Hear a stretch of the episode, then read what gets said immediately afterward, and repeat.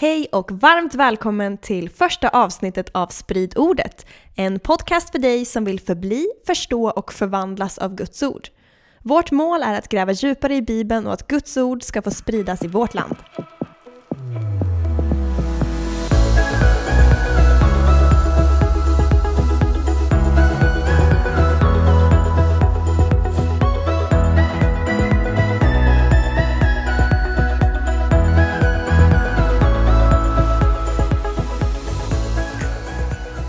Första avsnittet! Så kul! Så taggad! Verkligen! Vi heter Jenny och Petrus Eurell. Vi bor i Stockholm. Vi älskar Jesus och vi älskar Bibeln. Så vad kommer den här podcasten handla om, Petrus? Vi vill inspirera folk att läsa mer av Bibeln. Den går att förstå. Det går att greppa Bibeln. Och framförallt den är helt fantastisk. För vi tror att det är Guds ord. Och när man får förbli i ordet, då börjar man förstå ordet. Och när man förstår ordet, då förvandlas man och lever det nya livet. Så målet med den här podden, det är att vi ska bara gräva djupare i Bibeln så att vi kan se vad den lär. Och sen leva det liv Jesus uppmanar oss alla till att leva. Verkligen. Så förbli, förstå och förvandlas av Guds ord. Det är liksom målet. Och vi är så glada att just du lyssnar och hoppas att du vill hänga med på den här resan. Men Petrus, vad kommer vi prata om? Vi kommer prata om Bibeln. Nej, men vi kommer prata om Bibelns storyline mycket. Vi kommer kolla på vad Bibeln lär. Vi kommer försöka gräva djupare i lite olika ämnen. Vilka då till exempel? Vi kommer kolla på, i den här podden så kommer vi börja med att djupdyka lite i Gamla testamentet. Vi kommer kolla på liksom, hur såg Jesus och apostlarna på Gamla testamentet? Hur kan vi applicera idag? Och det vi kommer märka är att GT har egentligen, som är en förkortning för Gamla testamentet, har egentligen samma budskap som Nya testamentet. Vilket chockerar väldigt många när man börjar gräva djupare. Så det är jättespännande och cliffhanger. Ja, verkligen. Och så kommer vi kolla på lite profetior. Alltså förutsägelser om Jesus i Gamla testamentet. Och sen så får vi se vart vi leds in i den här podden. Men målet är bara att vi vill göra Bibeln mer begriplig. Verkligen. Och vi är jättenyfikna på vad ni vill att vi ska prata om. Så ni får gärna skicka förslag och frågor och teman som ni kanske vill att vi ska prata om framöver. Ni hittar oss på sociala medier under namnen antingen Petrus Eurell eller Jenny Eurell. Så vi är fett taggade vart den här resan ska bära. Men Petrus, vad har du för relation till Bibeln? Det kan ju vara liksom lite nice innan vi börjar att gräva djupare. Vilka är vi? Var kommer vi ifrån? Så sätter vi igång ordentligt i nästa avsnitt. Yeah. Men vill du berätta lite om din resa med Jesus? Liksom? Ja, i dagsläget är vi båda 27 år. Och vi båda är kristna. Vi är härligt frälsta så att säga. Men i mitt fall så har jag väl inte alltid varit det. Utan även om mitt namn avslöjar att jag är uppvuxen i en kristen familj. Och Bibeln var en viktig del av min uppväxt. Speciellt när jag var väldigt liten. Då läste mina föräldrar barnens bibel för mig. Och jag gick i söndagsskolan och allt sånt där. Men när tiden gick så gled man mer och mer ifrån det. Gick inte i kyrkan, läste inte Bibeln. Det var ingen levande tro. Och sen kom jag väl till punkten när jag var där 18 år. Så kanske lite innan det egentligen. Men under gymnasietiden så kände jag bara nej. Kristna är dumma i huvudet. Det här är ingenting jag vill veta av. Nej då. Ja. Så vad hände då? Så att jag vände mig ifrån det lite. Och kan man vända sig ifrån det lite? Ja, egentligen. Det var ju det jag tänkte i mitt huvud att det var lite. Men det är ju alltid mycket såklart att vända sig ifrån det man sen i efterhand fick veta att man är skapad för. Men det som hände var väl att jag gjorde en klassisk tonårsutsväng liksom. Kanske inte en grov sådan, men ändå att jag började se ner på kristna och föraktade kristendomen och jag kunde inte förstå religiösa personer. Speciellt sådana som sträckte upp händerna i lovsången. Sådana var verkligen fanatiker. Aj då. Ja, sen blev jag själv en sån. Men det stora turning pointen i alla fall. Det var året jag skulle fylla 20. Så hade jag kommit, så bestämde jag, min pappa, min bror och jag för sig att åka till Israel. Så vi åkte till Israel på sommaren då. Och det som hände skulle komma att förvandla mitt liv. Jag fick möta förintelseöverlevare som passionerat berättade om hur han överlevt förintelsen. Och wow. Ja, verkligen. Och hur han bara, det här är landet från Bibelns tid. Och så berättade han väldigt levande och målande om det här är dalen där David och Goliat slogs, det här är det här och det här. Och alla de här barndomsberättelserna jag hade hört som barn, de började väckas till liv och bli mer verkliga och påtagliga. Sen hade vi en jätteskicklig guide. Jag kommer ihåg fortfarande vad hon hette faktiskt. Hon hette Ada. Rekommenderar Ada om ni åker till Israel och behöver en bra guide. Ja, nu är det ju... Det är väldigt länge sedan nu. Nu är det 7 år sedan. Något sånt, 7,5 år sedan. Men ja, det var grymt. Och hon tog oss på en resa. Och sen så kommer jag ihåg att hon ställde en fråga till oss då. Till mig och min bror framförallt. Och det var... Are you really Christian? Ouch. Och hon själv var inte kristen. Liksom. Nej, hon var ju judinna. Men hon bara, are you really Christian? Bara, ni vet ju ingenting om de här platserna. När hon pratade om typ Elisabet och Sakarias. Eller de här platserna vi fick se. Vi bara, vilka är det i Bibeln? Och vilka är det och vilka är det? Vilket gjorde att man fick skämmas lite så. Responsen i alla fall efter att vi hade varit i Israel och åkte hem, det blev att man fick mer smak av att läsa Bibeln. Dels var det här att lite pappa skämdes över att vi kunde så lite Bibel, jag och min bror. Wake up call. Så att vi började läsa Bibeln ihop faktiskt. Men också så hade det väckt en enorm längtan i mig att få utforska Israel ännu mer i Bibeln, för att jag tänkte bara, vad är det här för land? Och så började jag läsa på lite om det och Gamla testamentet, profetior, och den svängen drog in mig djupare i Bibeln. Och det var ett sätt Gud använde för att dra mig in mot det. Så här. Det var inte så att det var bara, Gud välsignar allting staten Israel gör. Det var inte det handlade om överhuvudtaget. Utan det här handlade bara om att det faktum att det här landet som inte har funnits på 800-900 år, 1800 år hade kommit till liv igen. Mm. Och att det stod omtalat om det i Bibeln. Sen nu i efterhand har jag fått veta att vissa kristna inte ens delar den uppfattningen att den moderna staten Israel är en uppfyllelse av profetierna. Men det var verkligen det Gud använde för att dra in mig djupare i det här. Vilket i sin tur ledde till att jag började läsa om profetierna om Jesus. Just det. Och det var fascinerande med förutsägelserna tusentals år i förväg om hur Jesus uppfyllde dem. Och sen när jag fick se alla de här grejerna, det var som om Gud bara drog mig mer och mer. Och till slut kom jag till ett möte då i Stockholm. En stor konferens. Och på det mötet så räckte jag upp handen på en frälsningserbjudan om jag ville ta emot Jesus. Så det var som att Gud använde Bibeln för att dra mig närmare honom. Och sen kunde jag ta det avgörande beslutet då. Wow. Men hur var det sen när du hade blivit frälst? Vad hade Bibeln för funktion, eller vad ska man säga? Hur gick din vandring vidare med Bibeln efter att du hade blivit kristen? Ja, alltså den stora grejen var väl att jag tänkte så här, nu måste jag läsa Bibeln, för jag fick en hel hunger efter det. Alltså jag ville bara läsa mer och mer och mer och bli mer och mer nyfiken.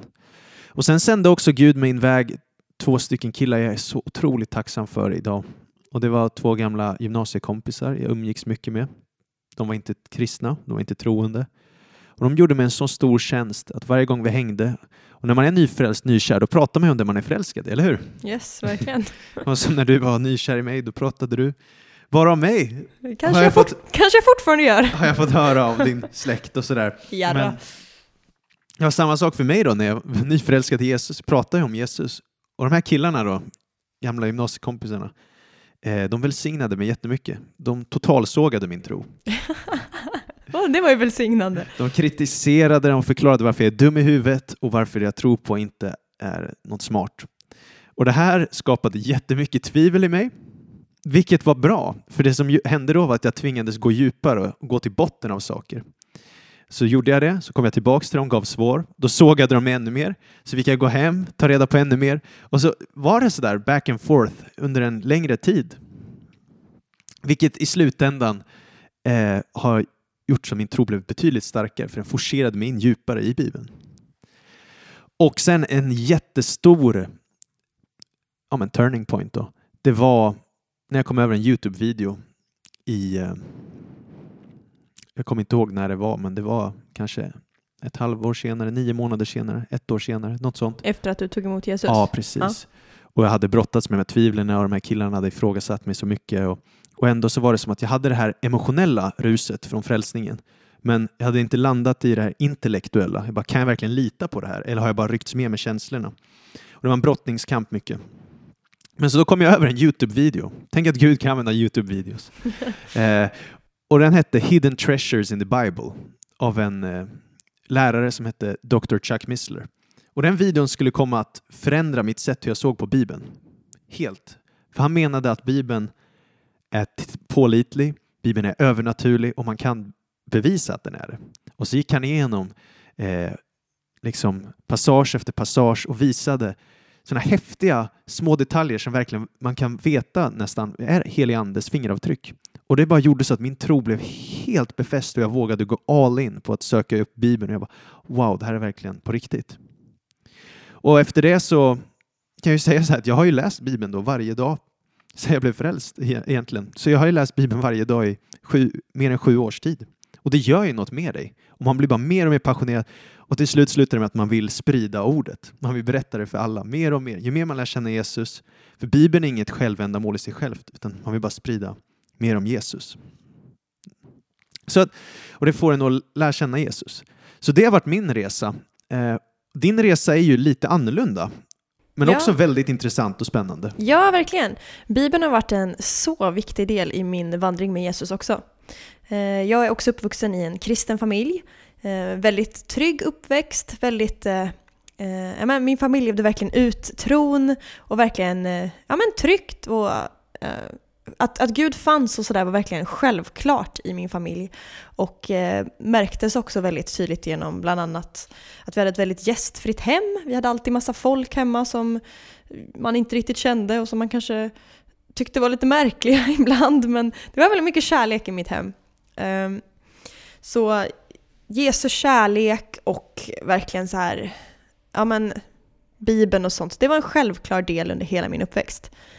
Och det som jag tror gjorde att jag verkligen blev så rotad i min tro. För som Petrus sa så vandrade du ifrån Gud lite i tonåren. Exakt. Och det är väldigt vanligt. Det är många som gör det. För att man letar efter sig själv och man letar efter vad är sanningen, vad är Gud och så vidare. Men när jag blev tonåring, då gjorde inte jag det. Jag hade inte den där klassiska... Sen vandrade jag bort från Gud, men han fann mig i ett hörn någonstans. Eller så här. Och jag tror att anledningen till att jag inte hade en sån stund när jag gick ifrån Gud var för att när jag var, vad kan jag ha varit? Typ 10 kanske?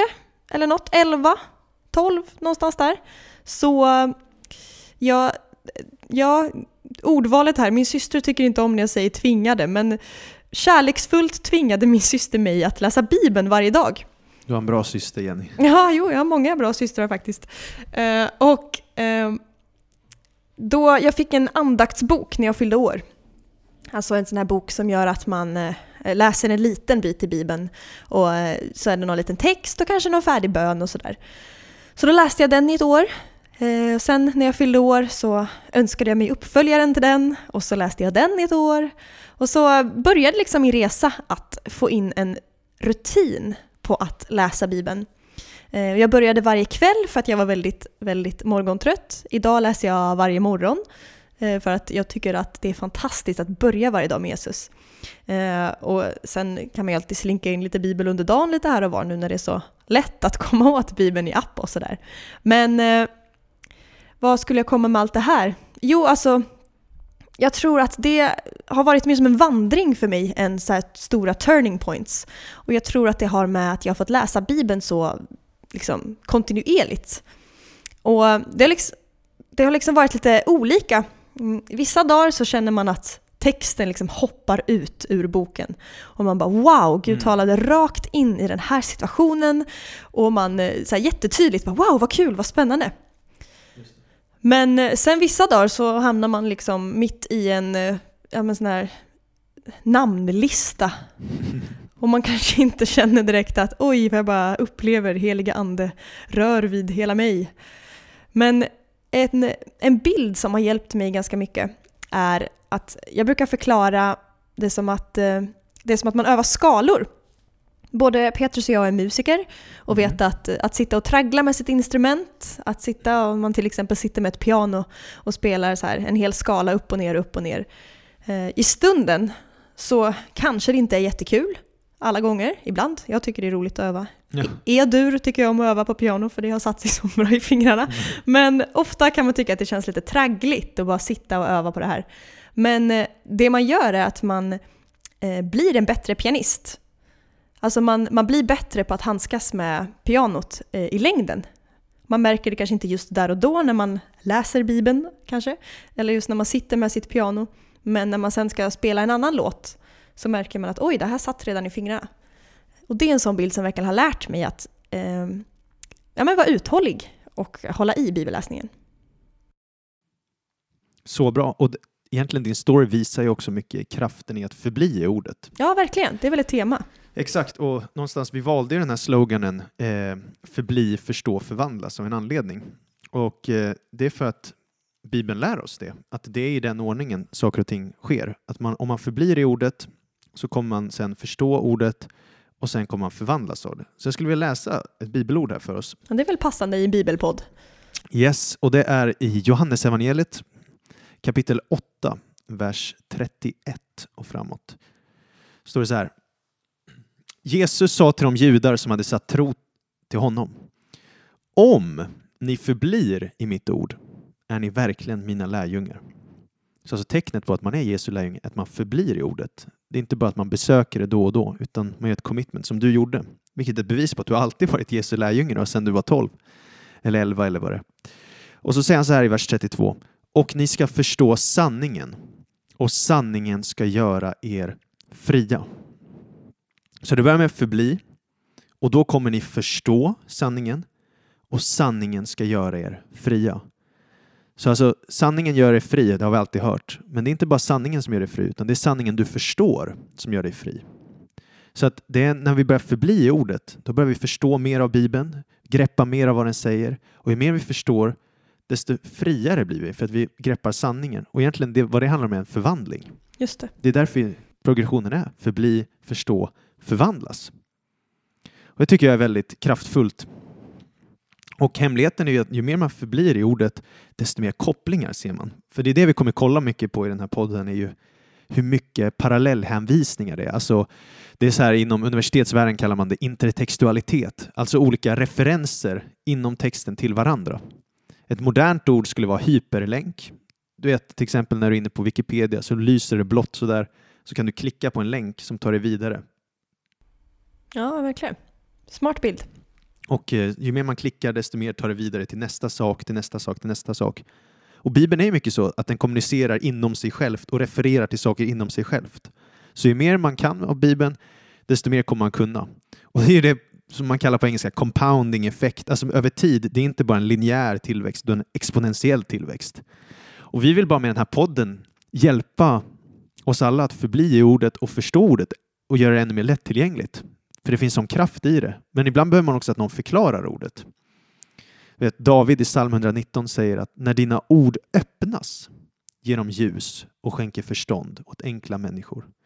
Så man behöver ju också att orden öppnas. Ibland är det inte bara läsa dem, utan att någon behöver förklara dem för en. Och i mitt liv har det betytt jättemycket för bibellärare och pastorer och predikanter och sådana som har talat in i mitt liv och har förklarat skriften så jag kan förstå det ännu mer.